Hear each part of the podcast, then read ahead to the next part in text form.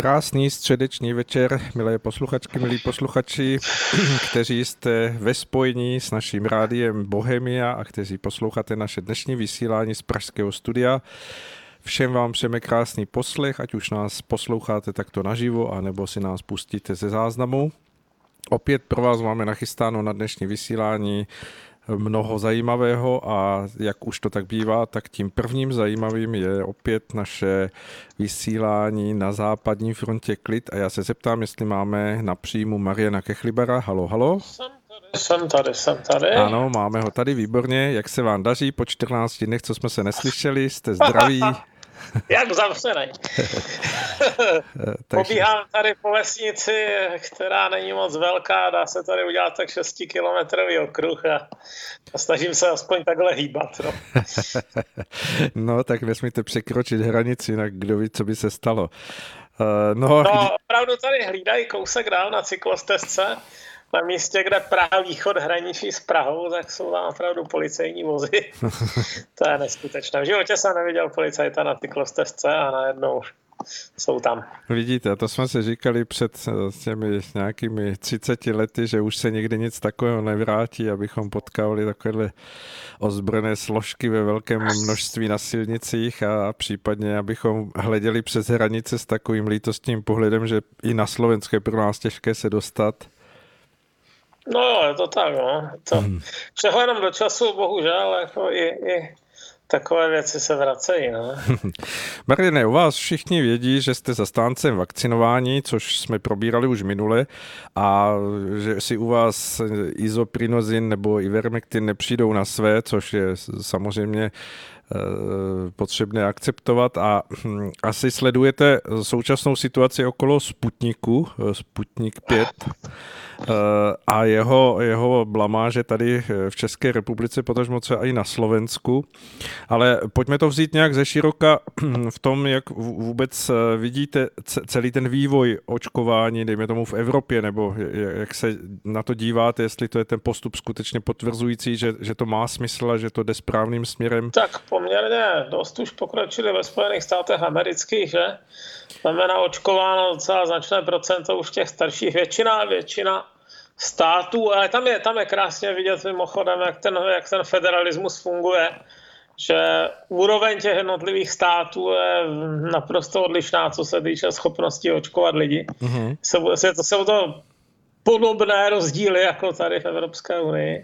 Hmm. Uh, takový Maryland má třeba spoždění, naproti tomu Aljaška, relativně, relativně vždyce osídlená, ta teď právě prohlásila, že už bude očkovat kohokoliv, že už mají všechny ty rizikové skupiny teda vyřízené, takže se může přihlásit každý, každá osoba starší 16 let. Mm. A už tam pomaličku začínají otevírat no, některé ty státy. Mm. A je to, je to teda samozřejmě součást, součástí toho jsou gigantické boje. Ne, nedá se si, že by to úplně byly jako republikáni versus demokrati vždycky, protože jsou i, jsou i deep blue states, které otvírají pomalu a, a samozřejmě tam, kde je těžké otevírat pozvolna, jo? Když, když máte takový, takový stát jako je Amerika, který je hodně založený na individualismu, tak v momentě, kdy popustíte tu, no, kdy, kdy se odbourá část těch zábran, tak se těžko těžko vynutí nějaké další. Jo. Hmm, je to takže, tak. Takže opravdu to, opravdu to e, začíná, začíná být docela dost míst, kde se ty roušky přestaly nosit. A, a často je to takovým trošku chaotickým způsobem, že jako stát, dejme tomu Texas, jo, prohlásí, že na území Texasu už se nemusí od určité chvíle, ale e, stále, jelikož to je pořád ještě hodně, hodně federalizovaná struktura i na úrovni těch států, tak jednotlivá města, okresy, counties si pořád ještě může určovat své pravidla a dokonce si je mnohdy může určit i nějaký podnik jednotlivý, jo? nějaká jednotlivá restaurace nebo jednotlivá tělocvičná, no, takže panuje adekvátní chaos samozřejmě. Bohužel, jak to tak bývá, tak, tak to jsou i konflikty, no, které přes řeší policie někdy, někdy někomu někdo tam nastříká slzák do obličeje a podobně za to, že měl nebo neměl. Zkrátka je ta, panuje tam teď takové to přechodové období, mezi, mezi okamžikem, kdy, kdy bylo úplně zavřeno a mezi okamžikem, kdy bude úplně otevřeno. Ale v řadě těch amerických států teda výrazně poklesla umrtnost. No. Hmm. Někde i o 90%. Mám pocit, že v Ohio to kleslo ze 100 na 2 nebo něco takového denně. Hmm. Umrtí. To berete to jako potvrzení toho pomyslného světla na konci tunelu, jak jsme se bavili minule, nebo, nebo že? No tak eh, pokud se, pokud se podaří jako skrotit skrotit zátěž nemocnic, tak si myslím, že to už je hotovo. No. To, to, že někdo si poleží s eh, rýmou, tak to není dost tak katastrofální, hlavně aby neměl ten zápal plic a nebyl na těch přístrojích. No, já nevím, jestli jsme to minule říkali nebo před minulém.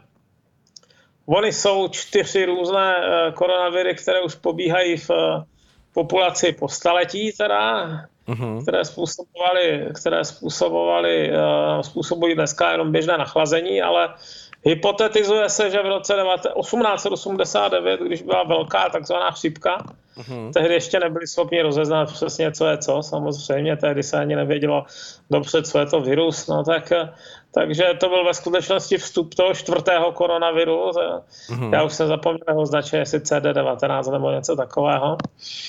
A ten, ten te, tehdy jako měl vysokou úmrtnost. Jo.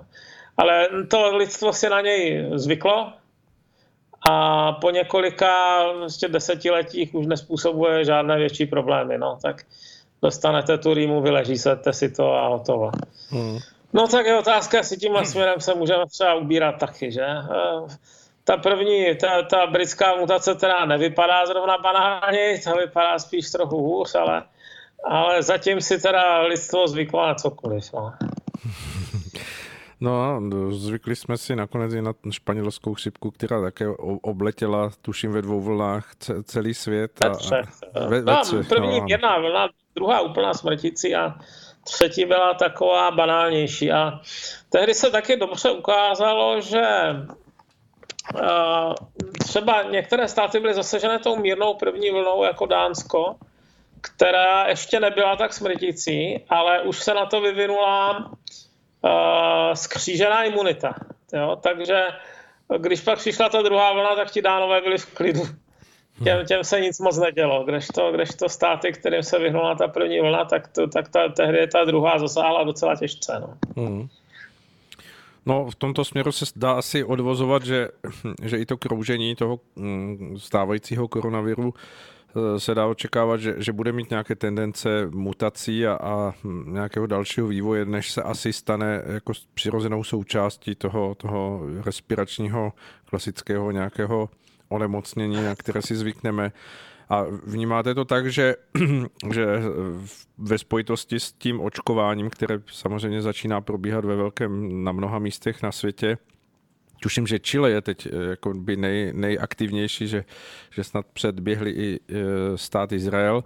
Tak eh, hm, očekáváte, že, že v tom kombi, v té kombinaci tohoto vývoje, že, že se dosáhne toho, že dejme tomu nakonec ty škody, které ten koronavirus teď páchá, dejme tomu společensky nebo ekonomicky, že se, že se postupně vyrovnají, nebo myslíte, že se to bude dlouho, dlouho vybalancovávat v dnešním světě? To byla hrozně dlouhá otázka, si nějak rozebrat. Dobře, tak. A vy jste nám od začátek zmínil, že teda Chile rychle očkuje. To je pravda, ale myslím si, že Izraeli narážejí už na to, že už víceméně proočkovali skoro všechny, kteří chtějí. Jo.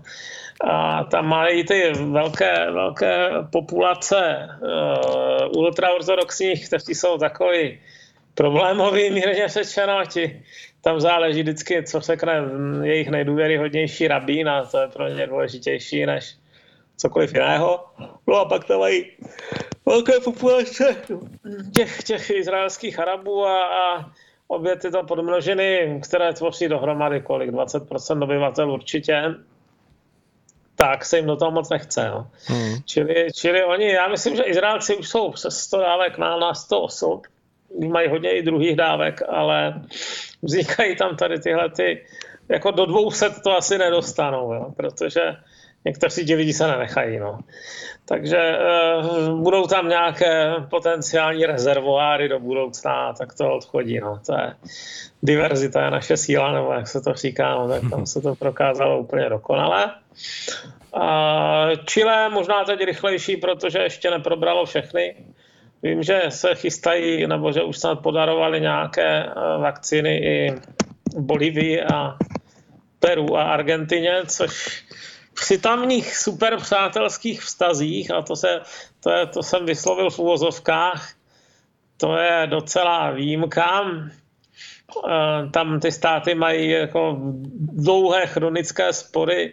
Sice už spolu nějakých pár desítek let nevedli válku, ale, ale uh, hranice nejsou úplně jisté a, a Bolívie pořád ještě sní o tom, že si dobyde tam někde uh, svoje bývalé přímořské území, které ti Čilani sebrali někdy koncem 19. století a podobně. Jo. Takže takže uh, je to skoro až překvapivé, že ti Čilani a Bolivijci, že si, že si nakonec teda jeden podaroval druhému vakcíny. Ale, ale stalo se.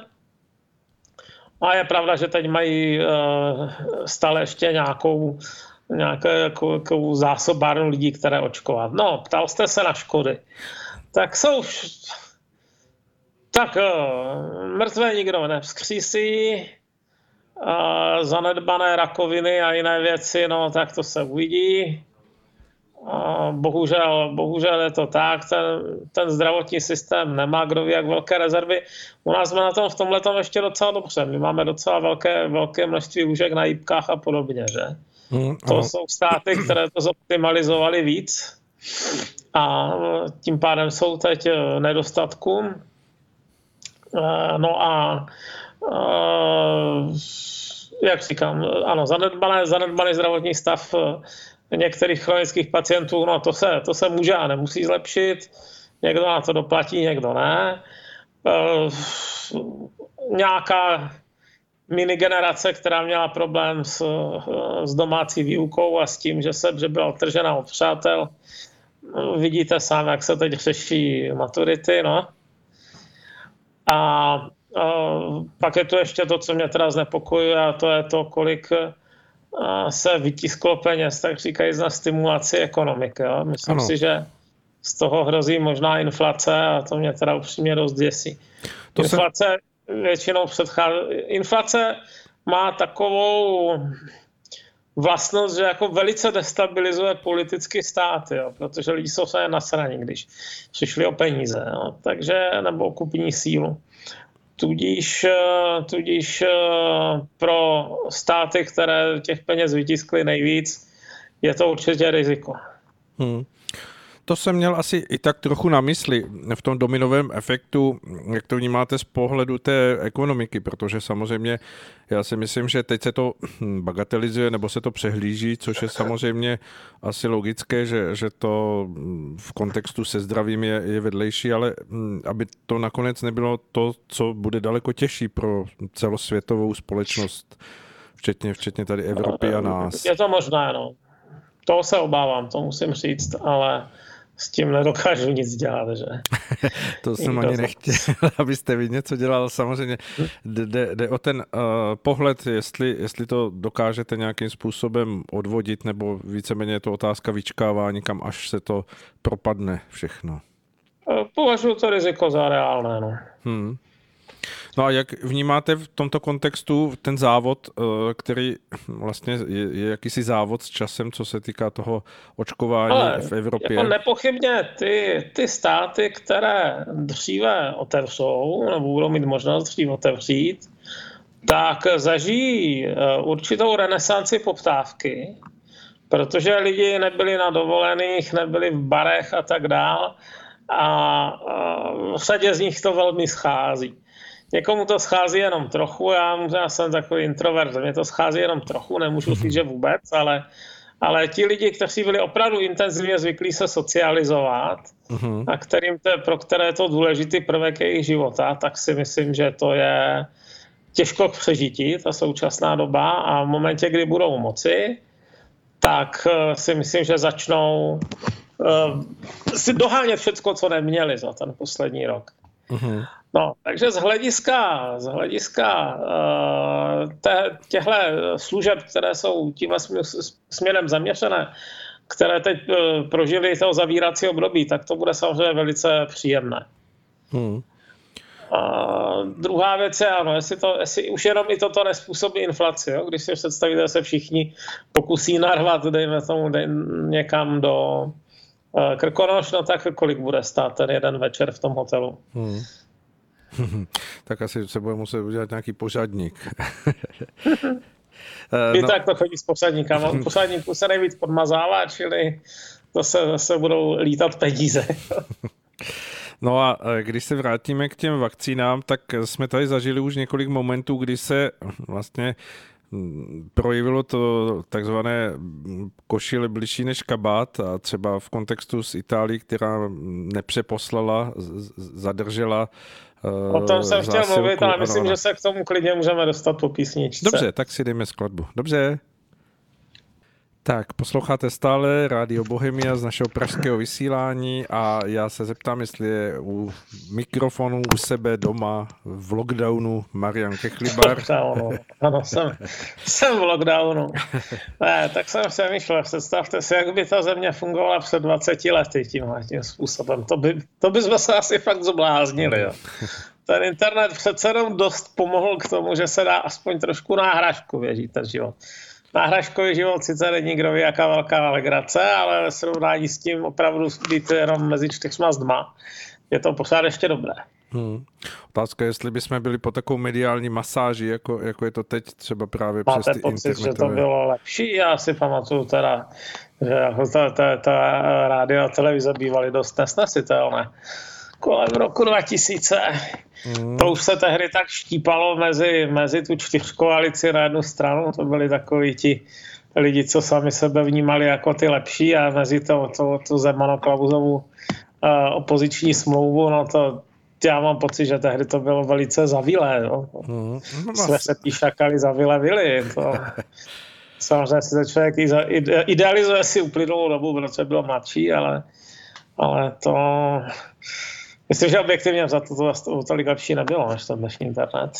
Je to možné, asi, asi, asi to má svoje plusy i minusy vždycky každá doba.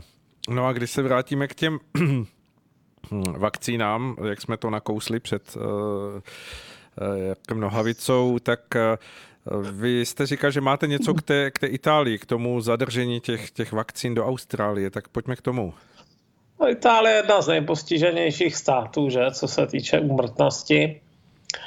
Tam, tam před rokem, když to, když to chytilo uh, Lombardii, tak jsme jenom tak sledovali, co se tam děje. To, to je, myslím, dodnes jedna z rekordních úmrtností, co se týče místa a času. Jo. Takže to Bergamo, Bergamo bylo trochu strašidelné a ono to pak vyvolalo samozřejmě reakce i tady. Já jsem přeložil nějaký článek doktora, který tam pobýval, no tak vím, že si to přečetlo asi 300 tisíc lidí a patrně to vyděsilo. No, uh, jako tehdy člověk nevěděl, jestli se bude opakovat Bergamo v Praze, že? Hmm. My jsme pak měli dobré jaro a, a teď zase máme docela neúplně dobré jaro, co se týče umrtnosti. Uh, no, ale zkrátka, Itálie, Itálie chce očkovat rychle. Rozhodně, rozhodně se o to snaží více než eh, Česká republika. A poté, co se ze začátku nedařilo a panoval takový jako klasický italský chaos, tak eh, vznikla nová vláda. Eh, já jsem o ní se chystal psát, nakonec jsem to nějak nestihl, ale to je dost zajímavá vláda. To se účastnil víceméně každý kromě eh, těch bratří Itálie, té strany Georgia Meloni. Salvini tam sice osobně fyzicky nesedí, ale jeho ministři za jeho vládu tam jsou, jo, za jeho stranu tam jsou. Uh-huh, je, to, je, je to naprostý koč v kopes, ta vláda. Ale, ale dostala víceméně jeden úkol, eh, nebo aspoň to tak vnímá to obyvatelstvo, proočkovat Itálii rychle vyhodili nějakého politického šíbra, který se tam předtím staral s veškerou tou kvalitou odpovídající politickým šíbrům o, o distribuci vakcín a dosadili tam generála, který se jmenoval Fiulo, Francesco Fiulo a ten dostal za úkol teda naočkovat Itálii. A ta armáda už předtím v Itálii zajišťovala testovací centra, uh-huh. Vysloveně jako stany s velice rychlým průtokem lidí, s rychlým testováním a udělala si docela dobré jméno. Ne, nebylo to tak chaotické, jak bychom mohli čekat a naopak, naopak ty výsledky byly rychlejší a z toho důvodu to teď dostali na starost tím, že ta centra přemění v očkovací centra a začali teda očkovat skutečně relativně rychle. Jo. Uh-huh. A myslím si, že většina jejich eh, staré populace už je naočkovaná. Ale uh, dám do toho trošku zasahuje skutečnost, že že uh, Itálie sice není vysloveně federální stát, ale ty jejich regiony mají poměrně uh, značné pravomoci, jako je Lombardie, Benátsko. Takže některé ty regiony pokulhávají. Ale, ale celkově to tam jde poměrně rychle, rychle vpřed a jeden z problémů, který teda v téhle souvislosti nastal, je, že Itálie zablokovala vývoz vakcín AstraZeneca do Austrálie nasmlouvaných. Ano, ano, ano. S tím, že to potřebují víc. Hmm. To je asi, to je, to je si myslím, že v Evropě první vyslovené zablokování vývozu vakcín, které už si koupil někdo jiný. Jo. A ti Italové argumentují tím, že, že uh, je potřebují nutně a že Austrálie je jedna z těch zemí, které to zvládla v podstatě hladce. Australané teda velice tvrdě přivřeli hranice, tam se jen tak nedostanete. Když už se tam dostanete, tak, ehm, tak eh, pokud je jenom troška podezření, tak jdete do karantény a, a údajně lítá tak málo letadel, protože oni chtějí mít zajištěno, že zvládnou jakoby uhlídat si každého že tam pouze, že stojí letenky až 20 tisíc dolarů. Uh-huh. A nějaká část, nějaká část uh, australských občanů, která byla chycena touto problému, tímto problémem v cizině, tak uh, radši zůstala v té cizině. Uh-huh. Tak při 20 tisících dolarech určitě se to dá pochopit. Není to zrovna málo, no. To asi to jako si můžeme směle přiznat, že to není zrovna málo. A uh, jeden z, jedním z výsledků tady tohle je teda sebeizolace. Ona to měla spousta důsledků, mimo jiné teda uh, tamní čínští studenti se nedostali na univerzity, což strašně podráždilo uh, ty univerzity, které od nich vybírali velké školné a podobně. No ale zkrátka není to tam tak zavřené jako ve většině západního světa, protože těch nemocných a mrtvých je tam málo. No. Uh-huh. A Uh, tím pádem Italové řekli, no tak jako tady řádí epidemie v Evropě a, a Evropská unie umožňuje teda jako omezit vývoz a, a my ho teda omezíme a vy jste hold nezasažení, tak si počkáte. Samozřejmě to vyvolává nějaké reakce. No. Uh, ta největší nebo nejpodstatnější je asi ta, že že uh, ty soukromé společnosti, které vyrábějí na italském území, tak uh, budou trochu váhat, jestli třeba nepřesunou tu výrobu jinam časem. Hmm. Taková věc se určitě může stát, protože pokud nějaký stát prokázal ochotu jakoby skřípnout vás, být ve svém zájmu, a, tak to není pro vás výhodné z hlediska plnění smluv. Jo. Ano, samozřejmě. Když si, Ono se to, ono se to teď eh, jako malinko hádá i, o, i na nejvyšší úrovni. Eh, šéf Evropské rady Michel, to je, myslím, Belgičan, tak řekl, obvinil právě Spojené státy, což pravdivé, a Spojené království, což nepravdivě, z toho, že odmítají, no, že sami zakázali vyvážet ze svého území jakékoliv vakcíny i, i součástí vakcín. Jo? Uh-huh. A teď v případě USA by měla pravdu. USA skutečně jako strčili 11 miliard dolarů do, v rámci té operace, jak se jmenovala, uh, Warp Speed, že? Warp Speed. Tak strčili 11 milionů do, miliard dolarů do vývoje vakcín s tím, že pokud z toho něco bude, tak si rezervují prvních několik set milionů dávek pro sebe. Uh-huh. A skutečně Spojené státy nevyvážejí. No. V případě Británie je to trošku jinak. Británie uh, si nasmlouvala 100 milionů dávek AstraZeneca, tuším, a uh, dostane je tedy jako těch 100 milionů dávek vyrobených dostane, ale uh, vývoz uh, jiných vakcín, pokud se u nich vyrobí, což oni teda nemají zase tak obrovskou kapacitu výrobní, takže zase tolik se toho nevyrábí. Británie má silný výzkum, ale nemá zase tak silnou teď už tu průmyslovou základnu pro výrobu eh, medicamentů, tak, eh, tak eh, v zásadě kdo tam, kdo tam vyrobí vakcíny, může je vyvést, jo? pokud nemá smlouvu s, s britským státem, že by ho měl zásobovat přednostně a komponenty na vakcíny vyváží bez problémů. Mimo jiné ten Pfizer, ta fabrika, která je v Belgii, tak zrovna její provoz závisí na dovozu těch lipidů, těch, těch nanočásteček e, právě z Anglie. Jo. Uh-huh. Takže, uh-huh. takže prostě byla to fake news, ale je jako docela šílené, že nějakou chvíli, a britská vláda se proti tomu taky hlasitě uh, uh, ohradila, že, že je to lež, ale evropští úředníci hájili Michela, no jako byla to ostuda. No. Člověk si zase uvědomil, že tihle lidi by neměli mít uh, v rukách nějaké rozhodování o tom, co je pravda a není pravda. No. To vezmete si už předtím Macrona, který prohlásil AstraZeneca za, za kvazi neefektivní u starších lidí, což nebyla pravda. No. Ti, ti lidi jako nejsou žádné, žádné etalony pravdy a, a, a o lásce ani nemluvě, ale ani o té pravdě. a, a nepatří do ruky takovéhle, takovéhle potenciální pravomoci. No, hmm.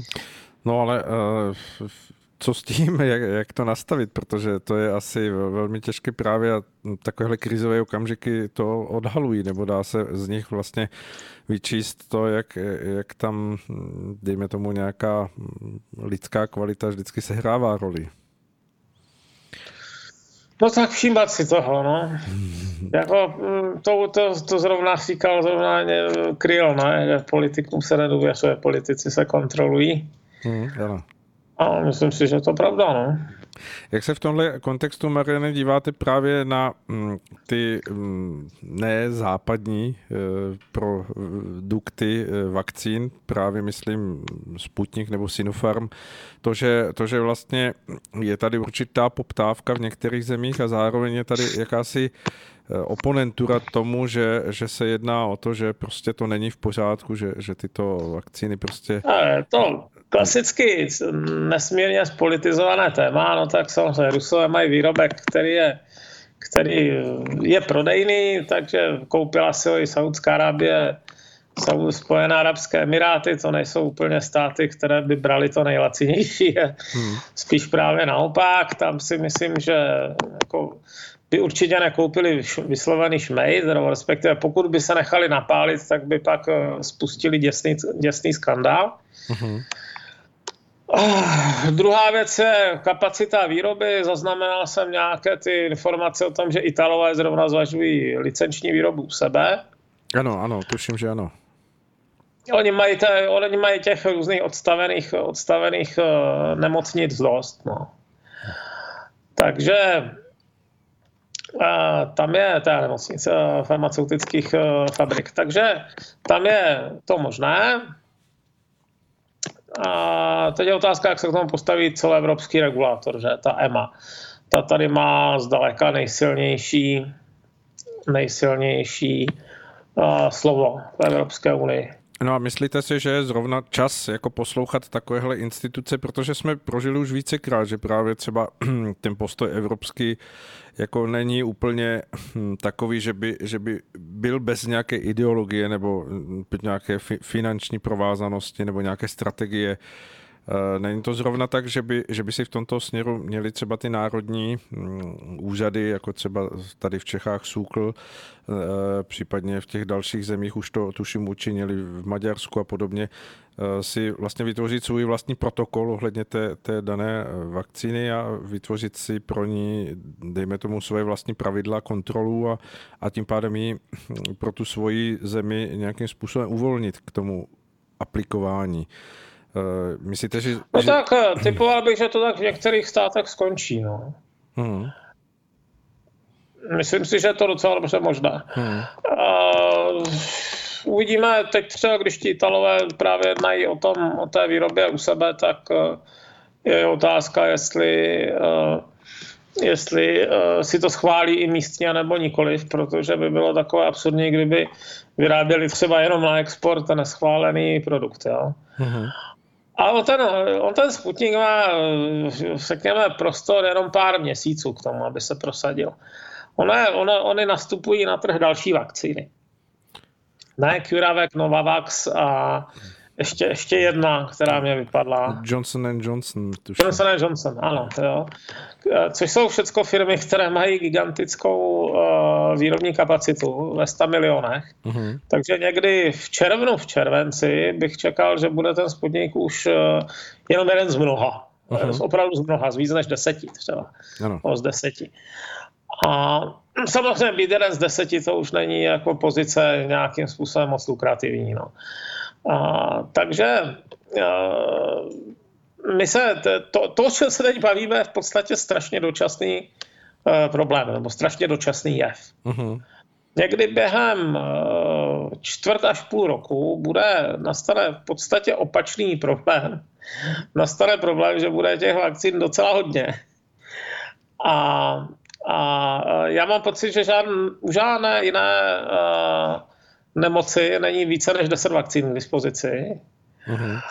Ale upřímně jsem zvědavý, co pak ti výrobci udělají, jo? protože to přece jenom uh, povede k určitému konfliktu o trh.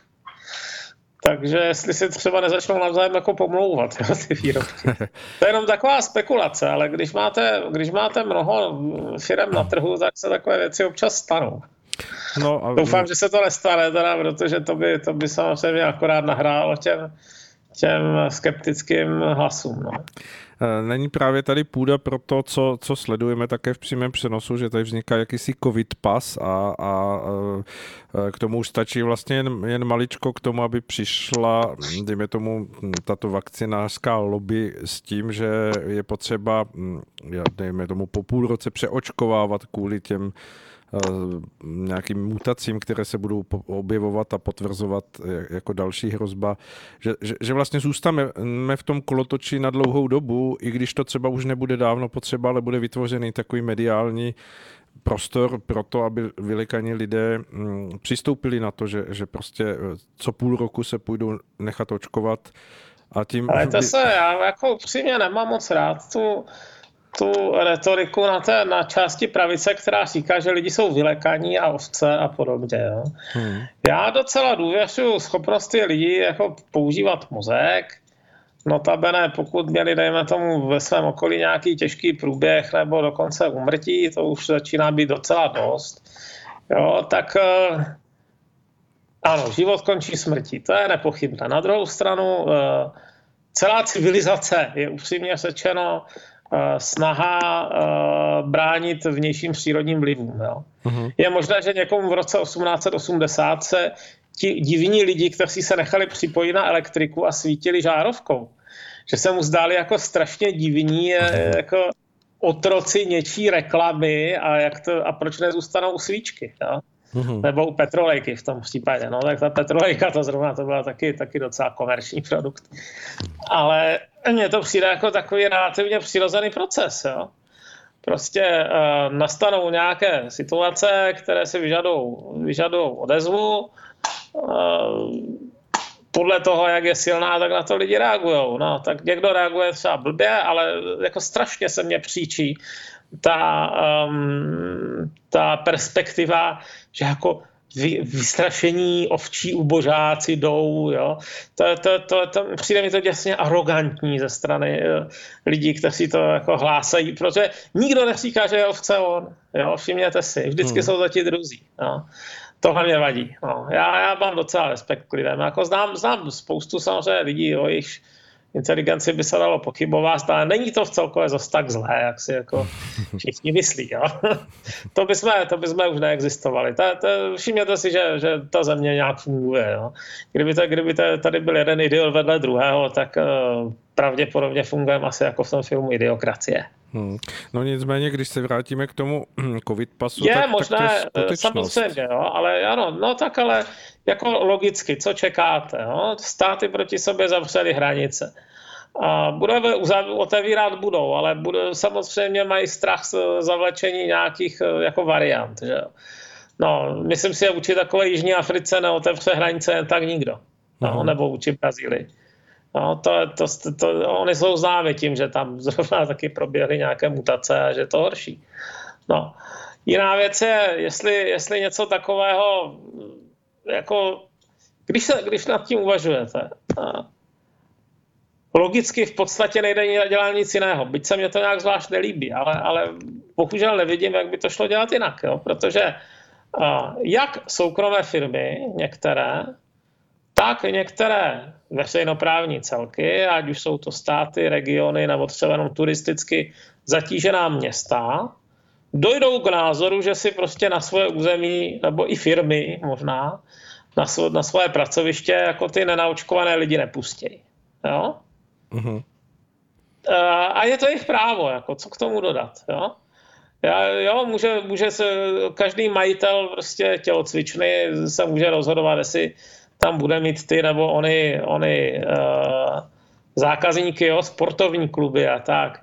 No tak eh, je to, je to víceméně na nich, zvláště u těch menších firmách. No.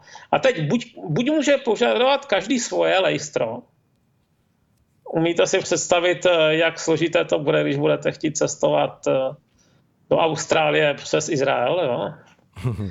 A nebo se dohodnou na jednom, no.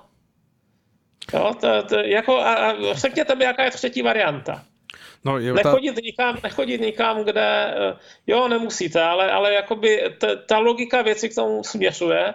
Stejně jako směřuje třeba k tomu, že se nakonec sjednotil standard třeba 230 V jo, po celém světě. To není proto, že by to byla nějaká superiorní hodnota.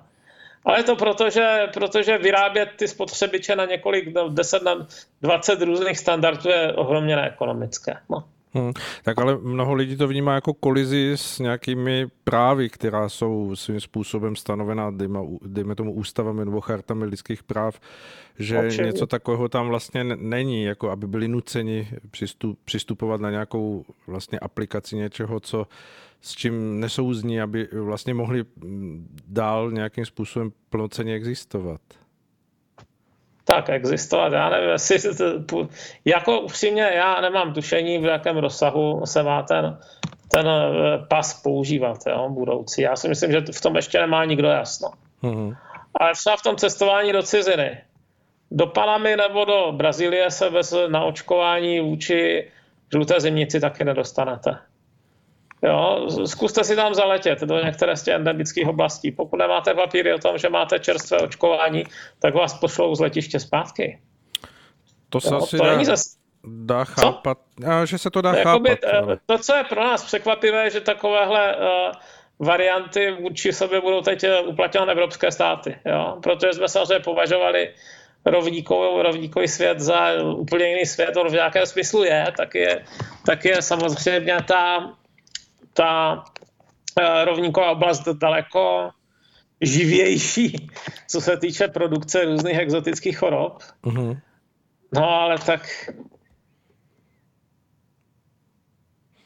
Já nevím, co mám dodat. Jako, já upřímně nevidím, jak by to šlo jinak. Jo? No. Ne, že se mi to jak zvlášť líbí, ale nevidím že, že, že, nevidím, že by to mohlo nevzniknout.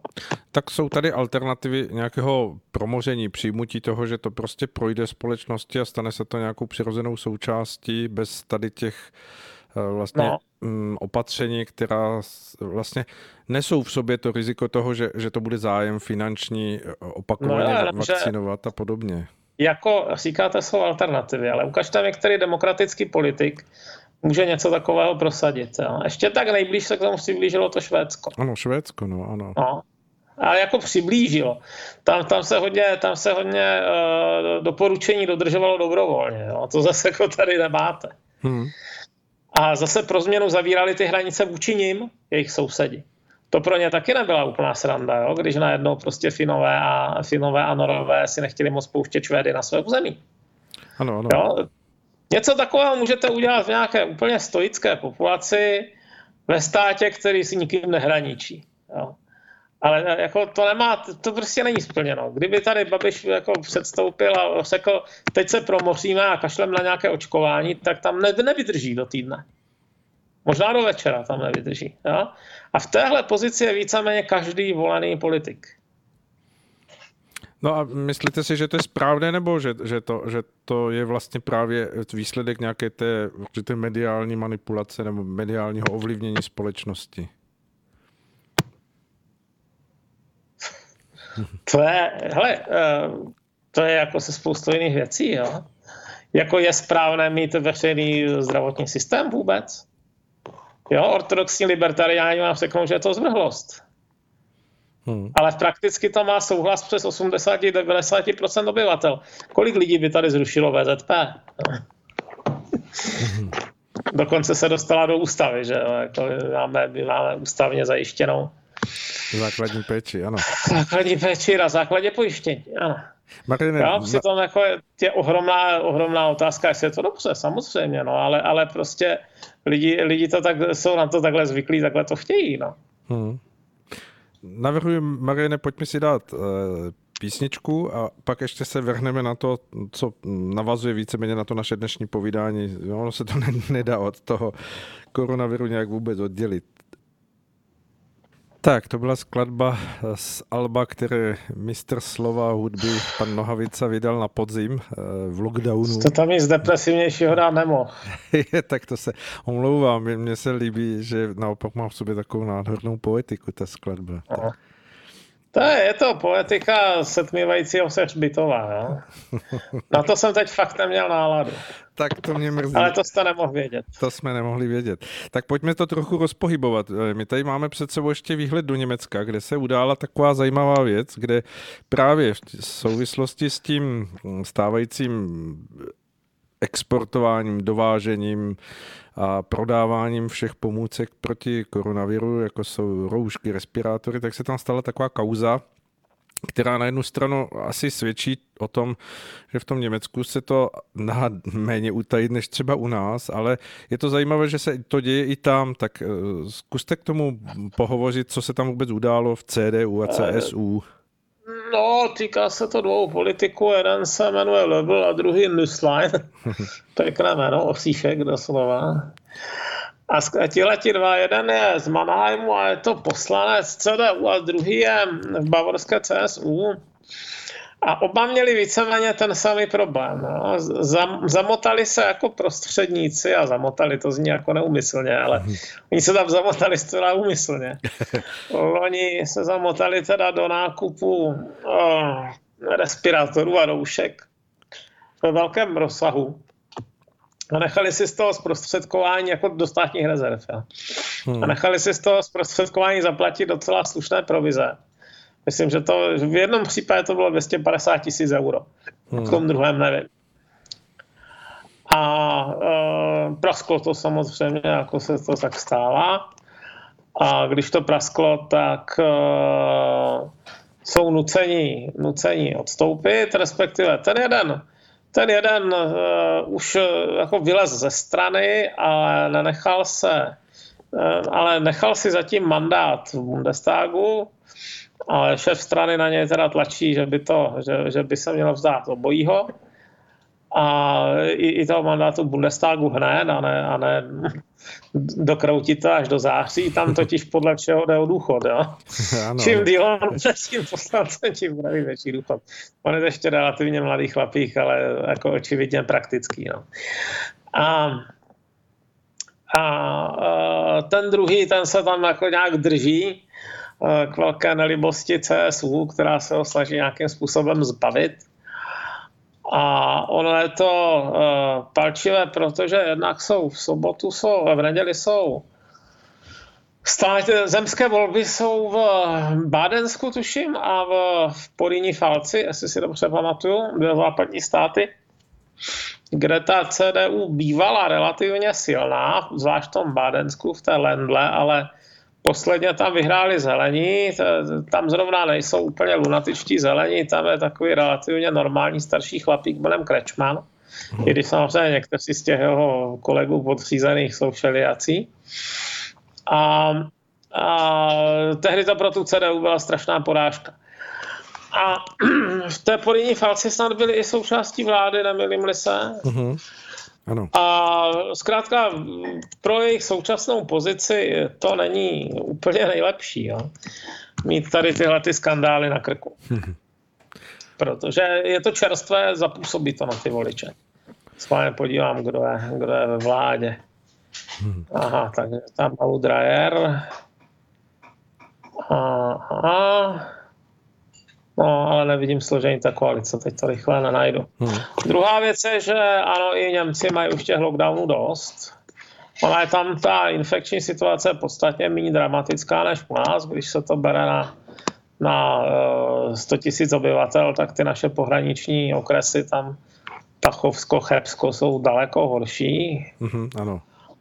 Ale uh, pořád je tam relativně dost omezený, omezená omezený život a začíná už to taky trošku dráždit ty Němce a mimo jiné rostou preference FDP, což je taková ekonomicky nejliberálnější strana asi, mm-hmm. která hodně říká, že už teda, že je potřeba přemýšlet nad tím, jak dát pak tu ekonomiku zase dohromady.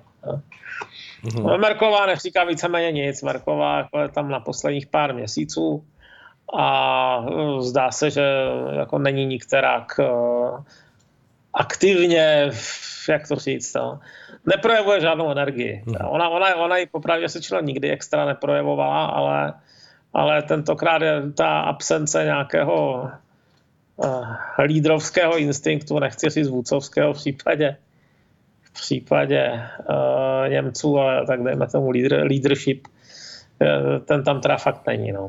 Hmm. Jak v tomto kontextu vidíte, Mariane, Teď eh, trošičku odbočím. Proběhla zpráva, že tuším AFD bylo eh, prohlášeno za extremistickou organizaci. Hmm. Jak to vnímáte v tomto kontextu jako tu politickou scénu, že, co se děje vůbec jako v Německu aktuálně? Začali sledovat, začali sledovat rozvědka a myslím si, že se to dostalo jako celostátně, nejenom jednotlivcem, pak se to nějakým způsobem dostalo, dostalo k soudu, ten soud s tím měl nějaké uh, nezhodu, takže si nejsem jistý, jaký je aktuální stav. Mm-hmm. A, uh, a ona popravdě řečeno, ta AFD má zase svůj vrchol za sebou. Pokud tam, pokud tam, pokud nenastane nějaký další jev, který by zvenčí zvenčí uh, popošťouchl. Podpořil. Jako. Co znamená buď nějaká hmm. zase významná migrační vlna, nebo nějaké hodně špatné hospodaření, něco ve stylu museli bychom, museli bychom půjčit uh, Italům miliardy. tak, Což není uh, nemožné. no, není to nemožné, skutečně, ale pokud některé z těch témat nenastane, tak si myslím, že zůstanou kolem těch svých 10%, na východě o něco víc do doby, než se vytvoří nějaká další protestní strana. Hmm. No, no a nemyslíte si, že právě toto označení naopak jako přitáhne trochu pozornost v tom směru, že, že to bude lidé brát jako by, já nevím, opatření, které je, dejme tomu, pro tu stranu Hm, jak to říct, toho systému uh, úmyslné nebo uh, jakoby vytvořené úmyslně v tom směru, aby, aby byla potlačena, že až lidé v tom svém... No tak to víte, že je to jednodušší, jako, je, to, je to, myslím si, že například by pak měli státní úředníci problém být jejich členy, jo. Hmm. Eh, já vlastně nepamatuju, jaké jsou všechny důsledky důsledky tohoto sledování, ale jeden z nich si myslím, že je ten, že státní úřednictvo, včetně eh, třeba, eh, a nejsem si jistý, jestli se týkají důchodců, třeba policejních, ale hmm. státní úřednictvo a státní zaměstnanci, možná snad ani učitele, jako nemůžou být v takovém případě členy, ale nechci na to přísát. To je něco, co jsem, na co jsem se díval kdysi před pár lety. A teď už jsem to zapomněl, tak nechci taky šířit dezinformace. No. Dobře. A rozhodně, rozhodně je to velké stigma v Německu, to, hmm. to, to nepochybně. No. Hmm. A je takové skoro, skoro divné, že se tak děje až, až v březnu 2021. Upřímně jsem čekal, že tam strčí už v roce 2016 jo, z tohoto hlediska. Hmm. A nicméně ona ta AFD s výjimkou několika málo několika málo východních oblastí, kde teda měla reálnou šanci třeba na zisk primátora, tak mně připadá, že oni ani nemají moc eh, snahu se dostat k moci. Že jim to docela vyhovuje, ta pozice, té, mm-hmm. kdy, kdy můžou jako kritizovat z dálky a přivádět k šílenství a já, já mám upřímně řečeno ten tyž pocit z té eh, strany Marine Le Penové ve Francii. Jo? Já si nejsem jistý, co by dělala ten den poté, co by náhodou ty prezidentské volby vyhrála. Jo? To je ta strana specializovaná na to, že, že, že Být jako, opoziční. kritizuje z opozice. No? Že kritizuje z, z boční lavičky. Takže jediná výjimka, co mě napadá, je ten, ten eh, jak se jmenuje, ten starosta, no, už mě to vypadlo, ale to je jedno. To nevadí. Prostě, prostě tyhle strany mají tento problém hmm. a nejsem si jistý, jestli v současné době už ten problém není zhoubný, protože uh, jestliže si, jestliže uh, ten establishment vás rád drží teda v izolaci a vy se tam držíte v zásadě taky a vyhovuje vám to, tak časem odpudíte ty lidi, kteří si na tu moc chtějí sáhnout. Jo. Mm-hmm. A ti půjdou jinak. Takový ti jako větší pragmatici, méně ideologové a větší pragmatici, kteří od toho čekají víc, ehm, víc eh, výtah k moci, řekněme. Mm-hmm. No a nejsem si jistý, jestli z toho to je nějaká cesta ven. Hmm. Z toho, z téhle pozice. Tak to uvidíme, budeme to asi pozorovat. No, u toho nezůstane, jak se ty věci vyvíjí, tak bez pochyby se něco objeví. Ono ve skrze asi platí v dnešní době to, že většina těch stran, které jsou v opozici, asi v Evropě nebo možná jako celosvětově, tak, tak možná je ráda, že v tuhle chvíli je v opozici, protože si myslím, že přesto, že samozřejmě z té, z té pozice se snaží útočit nebo nějakým způsobem uh, okopávat kotníky, jak se říká těm vládnoucím stranám, tak si nikdo moc asi nepřeje stát se v tuhle chvíli tím, kdo ponese zodpovědnost za ten vývoj v té dnešní době. Nebo vidíte to jinak? Já si myslím, že to bylo úplně klasicky vidět při vyrábění té nové italské vlády. S výjimkou eh, té jediné strany těch, těch Fratelli Italia, teda tam vyslali svoje lidi všichni, ale takové druhosadé. Mm-hmm. A ten, ten, jo, jako chtějí si nějakým způsobem líznout z těch rekonstrukčních fondů, ale málo kdo tam pošle své největší bosy, protože si myslím, že se obávají komplikací, které kolem toho nastanou a dají tam spíš obětovatelné figurky. No. Ano, které se mohou historicky znemožnit. Ano. Mariane, Mariane, dospěli jsme do závěru našeho dnešního vysílání. Uh, ukazuje mi tady čas, je 20.00, tak doufám, že mi to ukazuje správně. To skutečně, to je i tady, jo. Tak, výborně. Tak... Jsme na stejné planetě, jo. To je, je to dobré. V stejném časovém pásmu dokonce. Tak moc děkuji za váš čas, který jsi si udělal pro dnešní vysílání eh, rádia. Se a budeme se těšit, že pokud všechno bude plynout tak, jak to alespoň teď plyne, že se uslyšíme za 14 dní zase v pokračování našeho pořadu. Tak, tak. Tak se moc těšíme naslyšenou. Tak a já poprosím všechny eh, posluchače, kteří nás teď naživo poslouchají, že není čas k tomu, aby vypínali eh, připojení na naše rádio, protože my teď budeme mít eh, skladbu a po skladbě budeme pokračovat v pořadu, který jsme začali už před měsícem s panem Tomášem Lajmonem a ten pořad se jmenuje Česko a Slovensko v novém naladění a je to o spolupráci České a Slovenské republiky ve výhledu toho, co by bylo možné a jak by se to mohlo dařit nám jako blízkým sousedům. Takže těšte se, po skladbě se ozveme.